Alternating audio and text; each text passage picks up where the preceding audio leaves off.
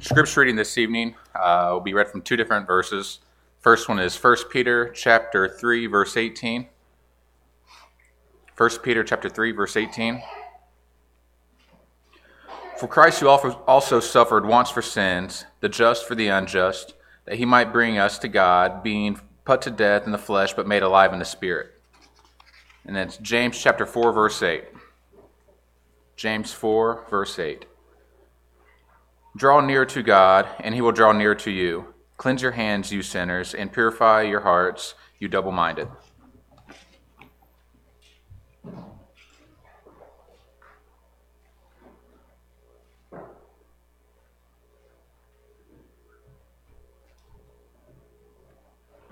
Appreciate that.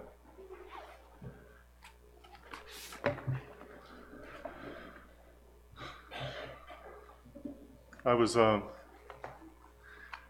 referred to this morning as a seasoned preacher. I felt pretty good after that until someone said seasoned meant old. So I'm an old preacher. But nonetheless, um, I have that privilege uh, of speaking to you tonight, and I'm looking forward uh, to uh, that, this opportunity. I know Sam gave a young man a warning um, about giving him a hug when he came up to receive his Bible, because my lesson is on intimacy with God. But the word intimacy makes me feel a little bit uncomfortable. And I can remember just with the elders getting together and talking to one another, and they will say, You know, Ken, I love you. And I said, What? Um, you know, that's not something, you, you know, sometimes you feel comfortable saying or receiving. Um, but now I feel pretty comfortable. I can say to each of them, hey, I love you, and I appreciate you very much. And uh, But I'm kind of like the, the man who was asked by his wife, you know, do you love me? And he said, well, I told you I loved you 30 some years ago. When I change my mind, I'll let you know. Um, and so I know the other elders, hopefully the deacons, hopefully the members here know that I have a deep emotional feeling for each of you. And I hope it shines forth, and I hope that you're able to see that, and I hope that um, I can walk in, in, in a manner pleasing in God's sight. But we are to love one another. And I'm going to be talking specifically, I'm supposed to talk about the underlying theme. We have a series going on here for the next three weeks. I'm the first of three, and the underlying theme actually is uh, zealous towards God, mine having to do with the root of zeal, and so that's what I'm going to be talking about. Anthony, a few weeks ago, talked about relationships. So I'm going to talk about relationships just generally for the first three or four minutes, but then I'm going to go more into a relationship that we have individually with our God. And that's the root of my zeal towards the Heavenly Father. A young man asked, um, asked uh, a lady's father for her hand in marriage, and uh, he says, Sir, may I have your daughter's hand in marriage? And he says, Well, do you like her? He says, Well, I love her very much. And he says, Yes, I know, but do you like her? And, uh, and so eventually the young man got the idea what the father was talking about. Do you like the idea of marriage or do you actually like her? Do you like being with her? Is she your friend? Uh, uh are you close with her? Do you understand what makes her happy? Are you going to be there for her regardless of the situation? And so that's what the father was trying to get the young man to understand. And he wants to make sure that he was ready because sometimes we like the idea of a relationship, but we don't understand what's involved in making that relationship work.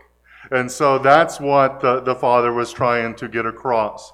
On the internet, on, on Facebook, I know uh, um, um, Mr. Starr back there, Kevin Starr, has this um, uh, the blog about marriage and he uses a triangle as a, a, gauge or, or an idea of what a relationship should be like between a husband and wife.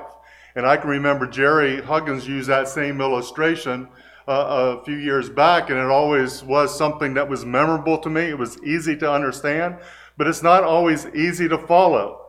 And that triangle has God at the top, and when the husband and wife, and as you get closer to God, the closer you are to each other, and it gets, it can easily get com- complicated. I can easily, as a, as a husband, try to do things for my wife that can put me in a bad situation financially. I can buy her brand new uh, Mercedes, uh, uh, um, and then not be able to afford it and have to work all these overtime, take me away from the family. So maybe I have good intentions, but if my relationship, my heart is right with God, I don't do things that are irresponsible. We work together as a couple, growing closer to God. But the neat thing about the triangle is that it works with all types of relationships. It's not just a husband and wife, it could be a parent and a, a son or a daughter. It, it, it can be a, a relationship um, between other peoples, between brothers and sisters in Christ. And the list can go on and on and on. But I can only control one side of the triangle. I can control how close I am to God. I can control my relationship and I can control how I relate to other people. I can control how I relate to the young people. And I appreciate them and their example. And I can, as my relationship is close to God, I can tell them and let them know that I appreciate them very much. One interesting thing I thought happened earlier this week is I heard on the radio talked about um, um, about parents being proud of their children. And about 83% of parents says, Yes, I'm proud of my ch- children. But this percentage of children that realize uh, that their parents were proud of them was fairly low. It was under 40%. I don't remember the exact percentage, but it was pretty low. So I go in the house and I says, Rebecca, I'm very proud of you. and she says, What? what, what makes you say that? Well, I just heard on the radio that I just want to make sure you know, you understand. I know Aaron knows. I, I, I believe uh, uh, Nathan and Jacob knows. I, I believe my daughter-in-laws know that I'm very proud of them, and I'm very thankful for them, uh, for them being the godly um, people that they are. And I pray that we'll always grow and help each other to grow closer and closer to God, because my relationship with God affects the people around me. You know what's neat? I can choose. It doesn't happen by accident. You know, when I look at a relationship, I can choose to draw near to God, and it can be seen in the relationships I have. I can choose to be close to God. I can choose how I am to my wife. I can choose how I am to my children. I can pray with them. I can study with them. I can help them grow. It's a choice that I make, and it's important to realize that I choose, I have control over my side of the triangle. You know, at work, I was, um, and I won't get into the actual uh, uh, process, but I would climb up this ladder, I would dump product. We, uh, my, my particular line uh, packages uh. And so I would have to climb up this ladder, I would have to dump a bag into the hopper, and then I would go back down. But there was a certain way that I was dumping the bags in the hopper that made my shoulder hurt. You know, and I did that for like two or three months. My shoulder got worse and worse and never did get better. And then I thought in my head, well, maybe there's another way that I could dump the product into the hopper. And I did. I changed the way I did it, and my shoulder quit hurting, or hurt less and less. It got him better improved. Um, and there's a point to this illustration, the same point that you can make with the car. If you have low air in your tires, and my kids will know this immediately, if you change nothing, nothing changes, right, Aaron? So if I have low air in my tire and I never put air in my tire, what is going to happen to that Is it going to inflate by itself? Is somebody going to come by and see the low air in my tires and put air in it? Is it going to get them better? Is it going to improve? You have to take it to the gas station. You have to um, choose to take it there. And, and, I work with my kids and getting oil changes and things like that. They have to choose to take care of their vehicle. You have to choose to put air in your tire in order for the tire to be inflated. And so the same thing is true in relationships. And, and, you can think of a relationship that you have, whether it be with a parent, whether it be with a, ch- spouse, whether it be with a child, and you can think of one word that describes your relationship with someone. On a positive note, you can think of a brotherly relationship, a close relationship, a friendly relationship, an intimate relationship, and we can just go on and on, a loving relationship. Even those positive relationships takes work and continual monitoring and making sure that you're on track with your relationship with God, you're on track with your relationship with others. But then we also have the negative side. You, you can look at relationships that are dysfunctional, estranged, that are loveless, that are one sided, that are rocky, that are unstable, that are brittle. And if you change nothing, nothing changes. And so if you have that kind of relationship and you want something positive, you're going to have to change something. And so it's important to understand that, that I can control my side of the triangle. I can communicate. I can have conversations. I can uh, have a planning session with my spouse, with my children, with my parents. I can work on those kinds of relationships. And it requires praying. It requires work. It requires planning, it requires communication and a calm, and it's not a selfish, uh, in a way, it is selfish because I want my relationship to be better. But it is also to be selfless in that I want the highest good for my spouse, for my children, for my parents.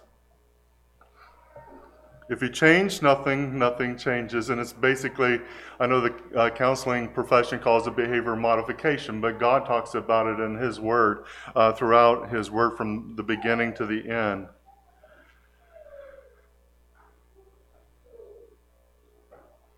Definition drawing near to God. I'm just, um, I was looking here, I was asking Aaron, I was just seeing if it was in here.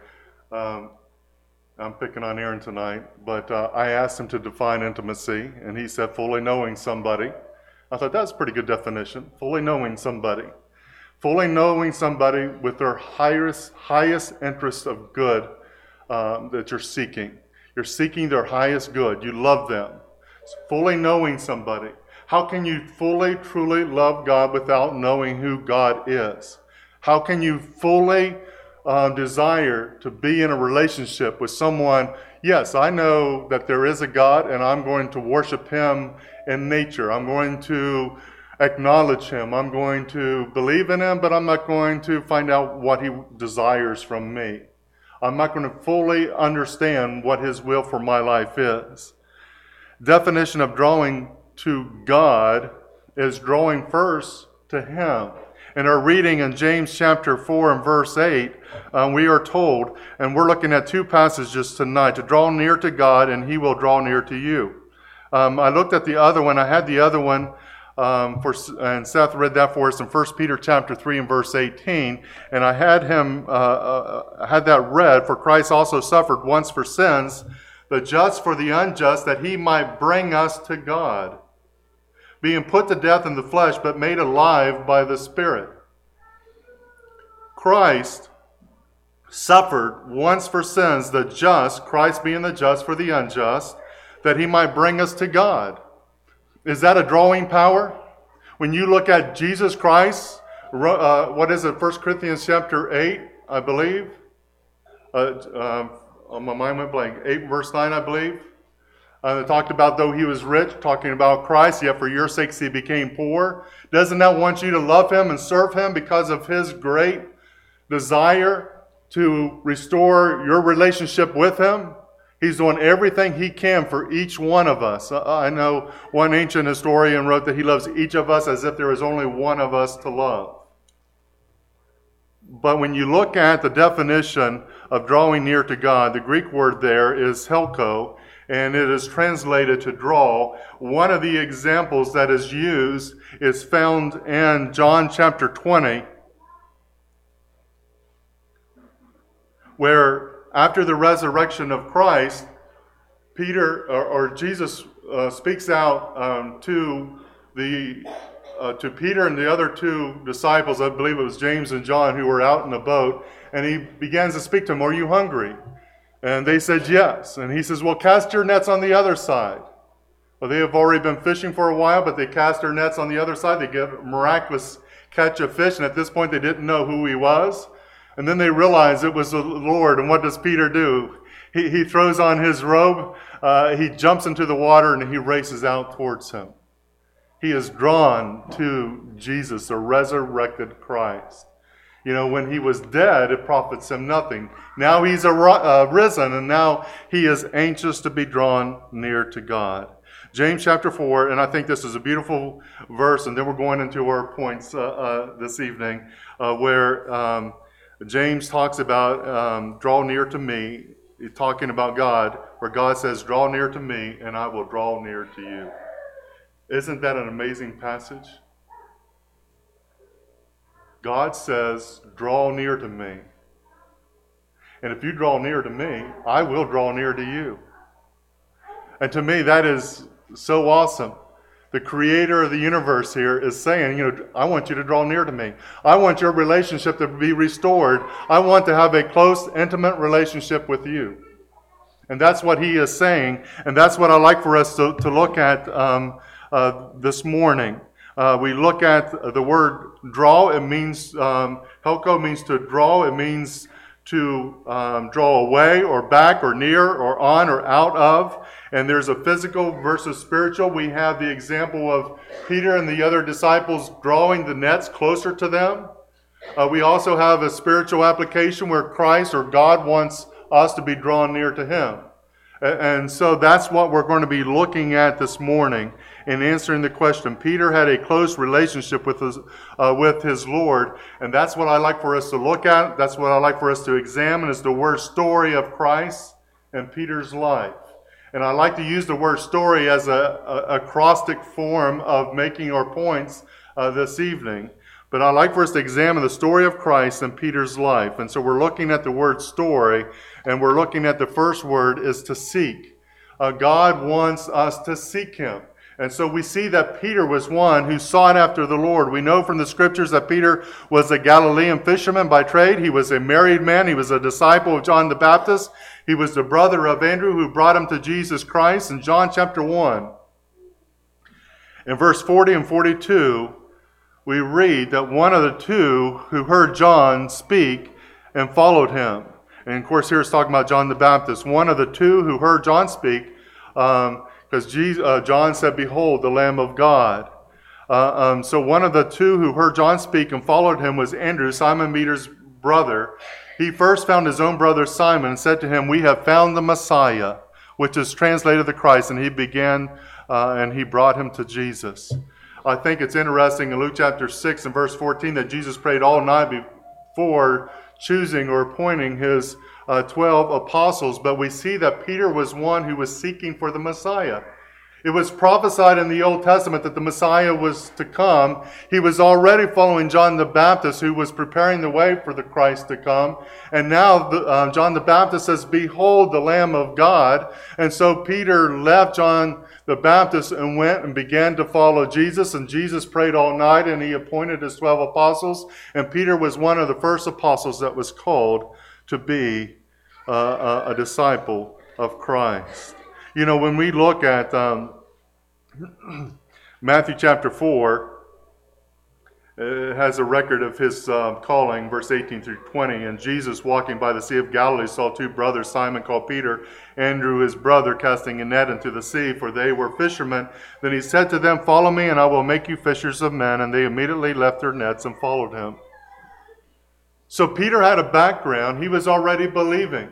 There are others in the world who experience a seeking through a logic, through, uh, you know, people say Christianity is a crutch and, and, that we follow God in order to feel safe, in order to feel like, you know, when this life ends, there's something after this life. Uh, um, but when you look at logic, science does not uh, support evolution. Science supports Christianity, and I think that's important to note, and that's important for um, our young people uh, to understand, and for us older people to understand. Uh, for uh, us as uh, children of God, it's not a matter. My faith is not a matter. Well, just in case I'm going to believe in God. I believe that God is, and that He is a rewarder of those who diligently seek Him. Three of the important arguments and Christian evidences that I believe are just basic, simple logic, and, and, that has to do with the existence of God. First of all, if you think about it, if nothing existed, then nothing would existed now, whether you're talking about five years ago or a billion years ago. And then secondly, something had to always exist, and that something had to be either matter or mind. And if matter um, existed and not mind, then we would just have matter today and, and no living creature. So something living had to always exist, and that something or someone is God. The second um, has to do with um, in Genesis, it talks about the missing link, where Genesis talks about um, be fruitful and multiply, a command from God given to man. Uh, and all the animals of the earth, be fruitful and multiply. When you look at the law of biogenesis, that everything reproduces after its own kind. So there's not a missing link, there's missing links um, between all of creation. Because although there is evolution within the species, there is not evolution outside of the species. You cannot get a, a single cell amoeba and over a million years or a billion years or, however many years you want to throw in there uh, can get um, a complex uh, human being. And then the final um, is an argument that um, was developed. Um, I, my mind just went blank uh, by a professor in the 70s. Um, but he would say that the Bible is beyond the production of man, and if it was, if it cannot be produced by man, it must have been produced by a supreme being, and that being being God. But that's important because when you study your Bible, you have to know that not part of it, not the sections that I approve of, but the entire Word of God comes from the Heavenly Father. I know a preacher one time, and this is a story that I've heard uh, many years ago. The preacher one time said he was studying with a woman. She said, That's not my Bible. And sure enough, he looked at her Bible and she took a penknife and had certain passages cut out, and it wasn't in her Bible. But we can't do that. We can't pick and choose what scripture I like, what scriptures apply to me, what, you know. But I can look at the scriptures and I can see that there's a sin problem from the beginning of time through the book of Revelation. I can see the unity that exists within the Word of God. And I can believe because of that argument that the Bible could not have been produced by 40 different writers over a period of 1400 years. I can, with, with all confidence, say that this book is the Word of God. This book did come from the Heavenly Father. This book does express His will, and I'm going to follow it. I'm going to follow it with all confidence because it, where it comes from, because of the source. Romans chapter 1, verse 20 says, For since the creation of the world, his invisible attributes are clearly seen, being understood by the things that are made, even his eternal power and Godhead, so that they are without excuse. Psalm chapter 19, verse 1 The heavens declare the glory of God, the skies proclaim the work of his hands. So we see in the life of Peter that he continually seeks Christ, who he is, what he stands for, what he means in his life, how he is to conform, how can I become more and more like him. God exists, the God of the Bible.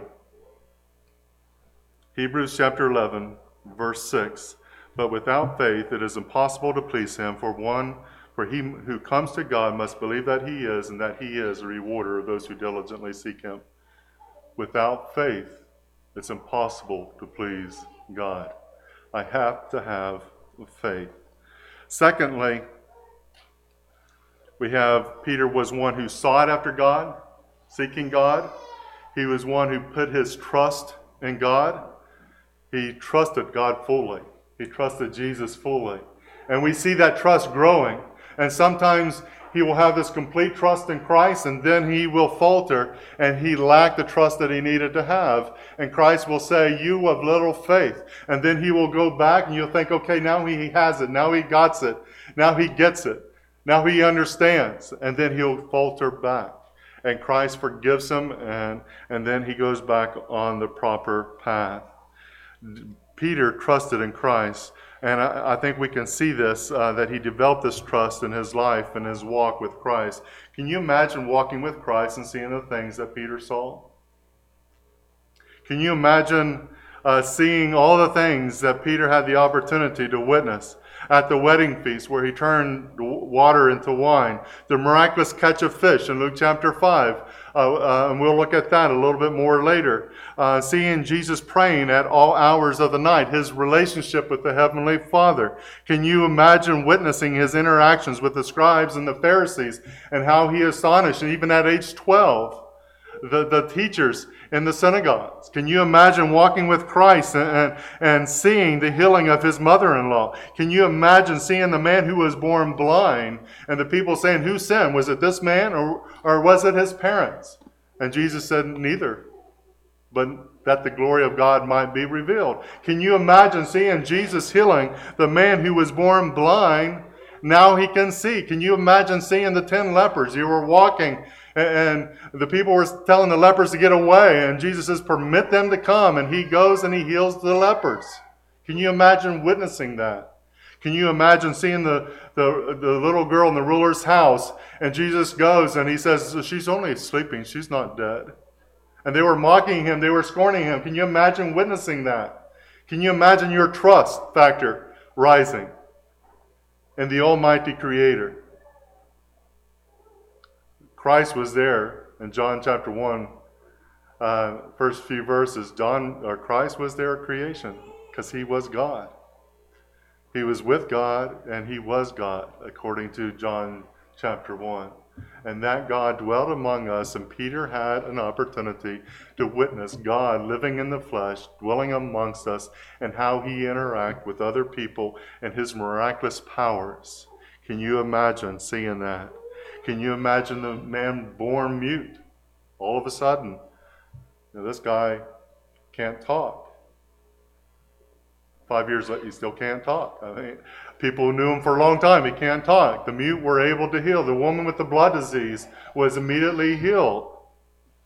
Can you imagine witnessing all these things? The resurrection of Lazarus, the calming of the sea, that's one of my uh, favorite verses. You know, the, uh, and we'll look at that more in a moment too. That even the winds, the waves, they obey him. And yet, Peter's trust factor kept growing. And sometimes he goes back, and sometimes he comes back, uh, goes back and forth with his, but eventually he is um, consistent with his trust. In Matthew chapter 14, we have a beautiful example of this trust factor. Matthew chapter 14, beginning in verse 25. Now, in the fourth hour of the night, Jesus went to them, walking on the sea. And when the disciples saw him walking on the sea, they were troubled, saying, It is a ghost. And they cried out for fear. But immediately Jesus spoke to them, saying, Be of good cheer. It is I. Do not be afraid. It is I. Do not be afraid. And Peter answered him and said, Lord, if it is you, command me to come to you on the water. I don't think that would have been me. Command me to come out on the water. And so he said, Come. And when Peter had come down out of the boat, he walked on the water to go to Jesus. I would be running, I wouldn't be walking. He walked on the water to go to Jesus, but when he saw the wind was boisterous, he's a fisherman, so he understood um, capsize uh, boats 20 to 30 foot long, uh, fisherman boats, capsize many times. They get caught. The storms was calm, and then all of a sudden, a boisterous wind comes along and, and, and topples the boat. He saw the boisterous wind, so he was familiar with it. He was afraid. Why would he be afraid? Because Jesus was right there. And beginning to sink, he cried out, saying, Lord, save me. So he realized the source of his salvation. He realized that at that point there was nothing that could help him. He couldn't rely on his own strength, he couldn't rely on his um, shipmates.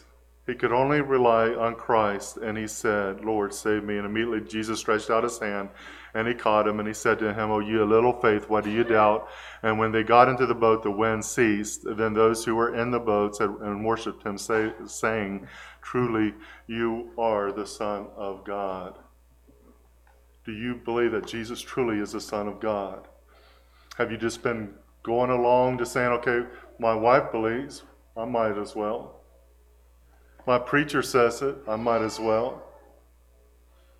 I think it's more safe, I might as well. Or do you actually believe that Jesus is the Son of God? You know, I don't, um, I see the providence of God working in the lives of many people, and I, I, am I'm impressed by God's work. You know, um, there's a movie out that God is not dead and talks about God performing miracles in people's lives. I don't know how involved God gets. I know He answers prayers. I know He works. Um, I know He works in a providential way in our lives, but um, I don't believe that we have the same miracles uh, today where the apostles imparted the gifts to the Christians to prove that, the, that those gifts came from God, that the church came from God, that the Bible came from God, and so on. But God is not dead. And I think we can examine the Bible and, and believe beyond a doubt that Jesus is who he is, and we can come to the same conclusion that truly, Jesus, you are the Son of God. How is your trusting faith?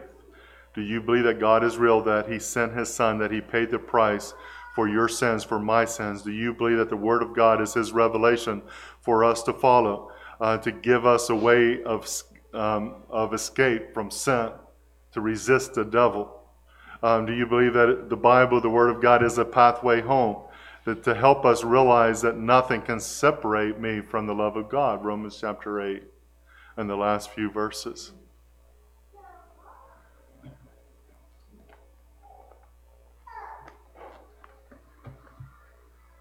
How is your trusting faith? We're looking at um, the acrostic form of the story of, uh, of Peter or story of Christ in Peter's life. So we already saw that Peter is one who sought after God. We saw that Peter was one, C S T, so trust God. And then now we're on C, which is only Savior. Christ is the only Savior. You know, we can look for a source for different things. If I was going to look for a source of water, I'm not going to go to the ocean and get water from the ocean. If I'm looking for a source of electricity, I'm going to go to the light switch and I know where the source is. Uh, uh, if I'm looking for a source of food, I'm going to, I'm going to go either to the farmer uh, or the farmer's market uh, for, the, for uh, whether it be crops or, or, cattle or chicken or the fisherman for fish or, or, what have you. I'm going to go to the source. Uh, source may be a secondary source, may be the grocery store, but I'm going to go to the source. I'm not going to go to my shed for food. It's common sense. So Christ is the only Savior. We see that in John chapter 6. I, I like this passage here uh, in John chapter 6 and verse. Uh, um, we'll go ahead and turn there. John chapter 6 and verse 60.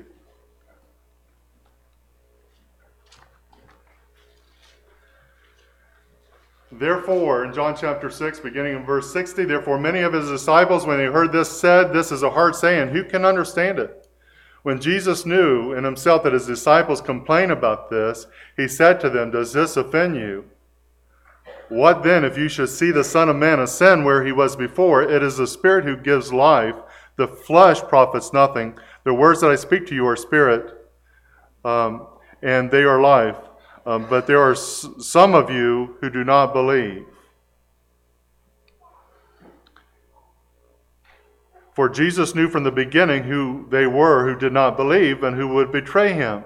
And he said, Therefore I have said to you that no one can come to me unless it has been granted to him by the Father. From that time, many of his disciples went back and walked with him no more. And then Jesus said to the twelve, Do you want to go away? But Simon Peter answered him, Lord, to whom shall we go? You have the words of eternal life. See the confidence that Peter had in the words of Jesus? You have the words of eternal life. Where else can I go? I think it's best illustrated, and this is when I'm talking about that Peter kind of goes back and, and, and, forth, and we have the account of the Mount uh, Transfiguration in Matthew chapter 16. Uh, when Jesus goes into the region of Caesarea Philippi, in, beginning in verse 13, he said, he asked his disciples, saying, Who do men say that I am of God? Okay, this is the um, confession. Who do men say that I am? The Son of God, uh, Son of Man am. So they said, some say John the Baptist, some Elijah, and others Jeremiah or one of the prophets. He said to them, But who do you say that I am? Simon Peter answered and said, You are the Christ, the Son of the living God. And Jesus answered and said to them, Blessed are you, Simon Barjona, for flesh and blood has not revealed this, but life, but my Father who is in heaven. Again, Peter understands who Jesus Christ is. He is the Son of the living God. What do I find Interesting there, who do men say? Well, some men says, You're John the Baptist. Great man. Some say, You're Elijah, another great man. But Peter understood, Thou art the Christ, the Son of the living God. You are the Messiah. You are the Savior. You're the only one. You're the source that can save man from his sins. And that's what um, he was trying to get across. This is the next passage I was talking about in Luke chapter 9, if you'd like to turn there, beginning in verse 28.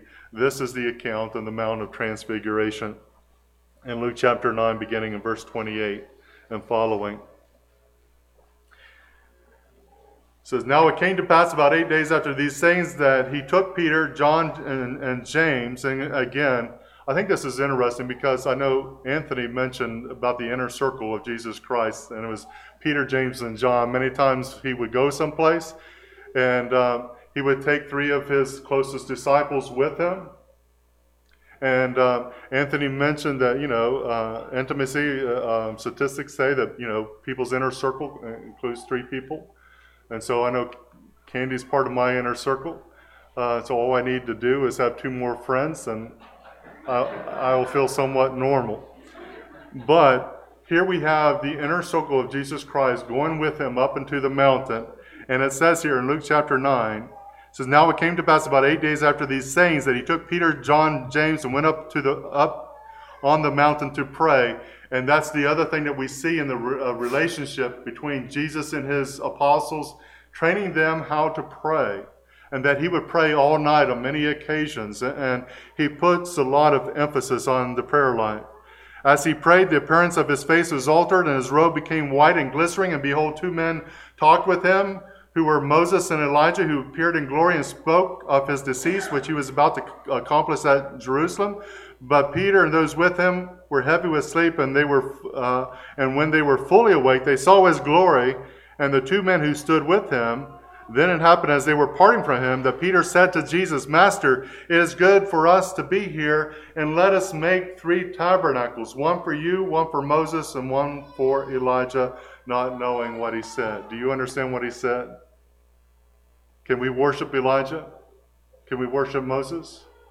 How was he looked at? How were these two men looked at amongst the Jewish people, where they were patriarchs. They, they were great leaders of faith. They were great examples, but they were mere men. They, they had sin in their lives. They weren't perfect. Only Jesus Christ was perfect.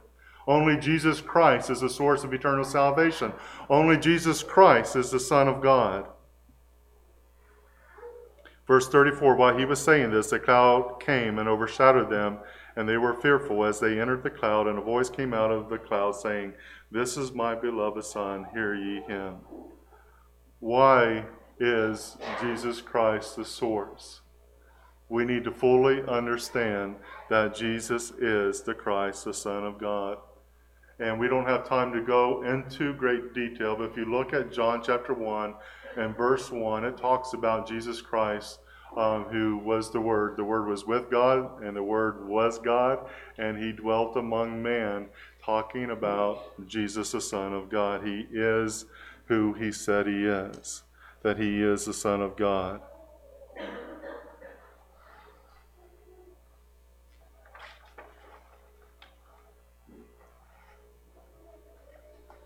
R is repentance.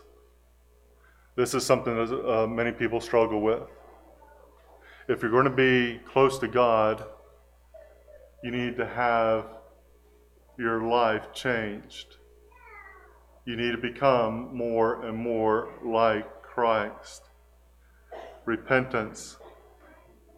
In Luke chapter 5, in verse 8, and I know Matt had this in his lesson a few weeks ago. I'd like for us just to briefly uh, look at that again uh, tonight.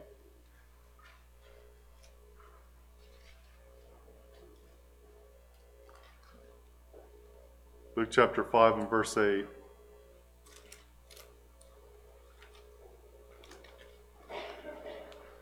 when Simon Peter saw it? Well, first of all, we had the. Um,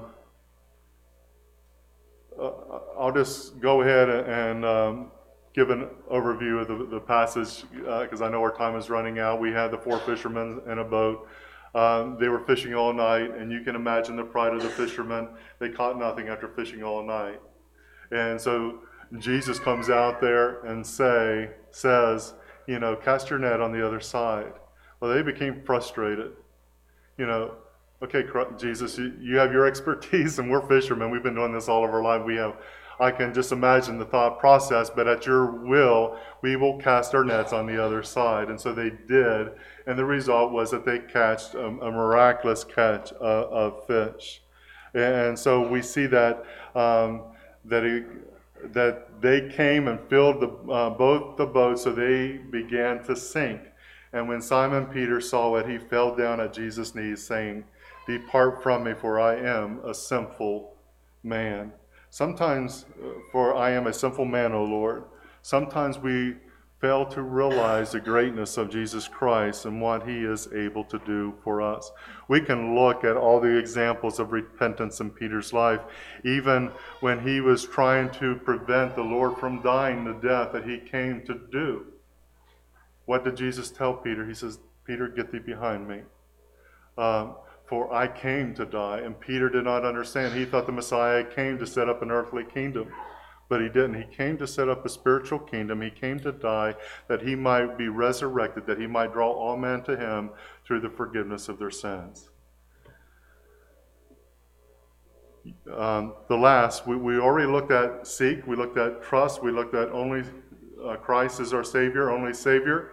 Uh, we looked at repentance, and, and finally, we're looking at yearning. That is our final point for the evening. Yearning to serve God. We have to have a yearning to serve the Almighty Creator. It has to be instilled within us that we want to serve Him, that we want to experience God's grace, that we want to walk with Him daily.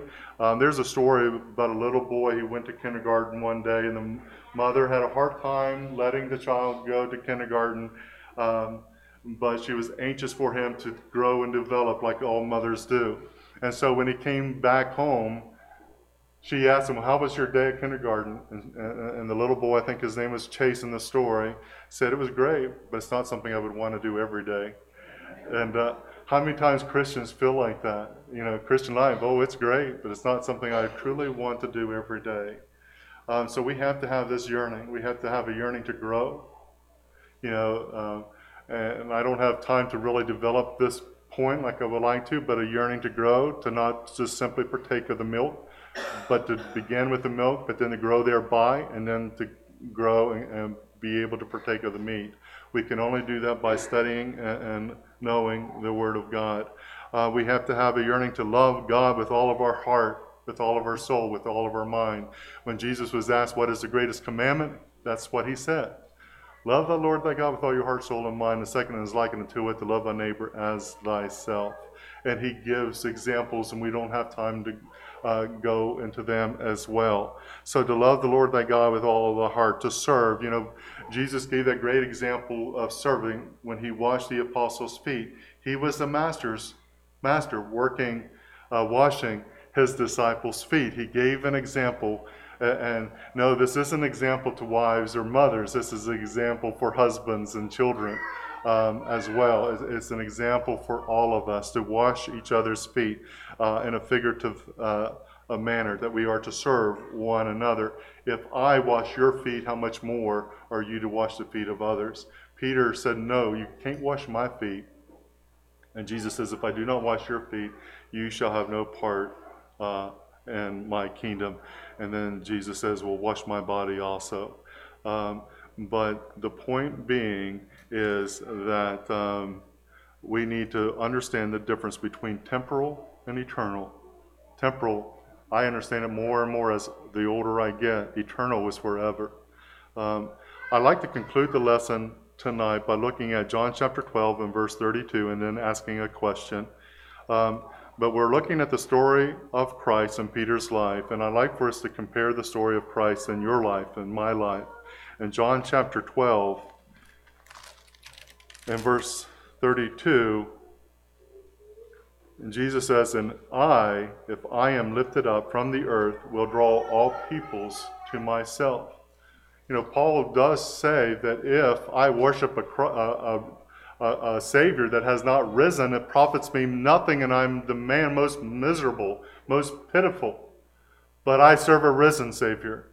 I'm not ashamed of the gospel of Christ, for it is the power of God unto salvation to all who believe.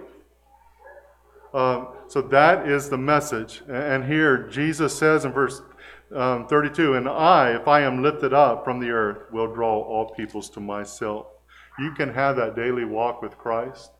You can have that close relationship. You can look at the story of Christ and Peter's life and how Peter's life was changed forever.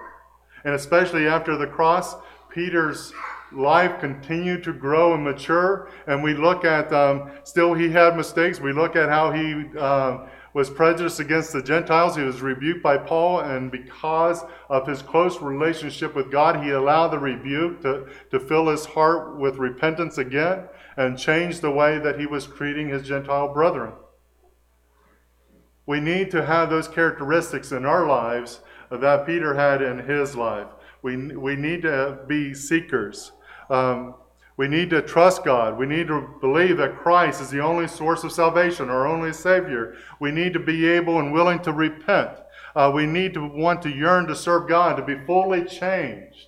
Um, we want to be as much like Christ as we can. We don't want to continue in sin, but we want to be, uh, take advantage of the grace of God, but we want to allow the grace of God to cover my sins and allow me to become more and more like Christ.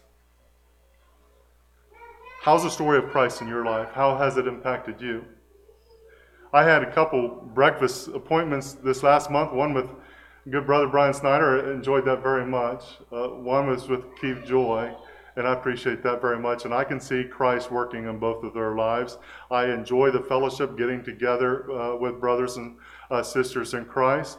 I can definitely inspiring story, providence uh, of that uh, Keith shared with me, the providence of God and his life. And the question we now ask: How's your relationship with the Father? How close are you? Do you seek that daily walk? Is it something that you want to do continually, constantly? Do you want to pray to Him? Do you want to allow Him to speak to you through studying the inspiring Word? Do you want to be obedient to His gospel, to, to His call? You know, we, we see Peter preaching the gospel on the day of Pentecost. And, the, and after he got done preaching, the men and brethren said, What shall we do? And Peter says, Repent and be baptized, every one of you, in the name of the Lord Jesus Christ, for the remissions of your sins, and you shall receive the gift of the Holy Spirit. If you're here tonight and you're subject to the Lord's invitation in any way, we encourage you to take advantage of this opportunity and come as we stand together and as we sing.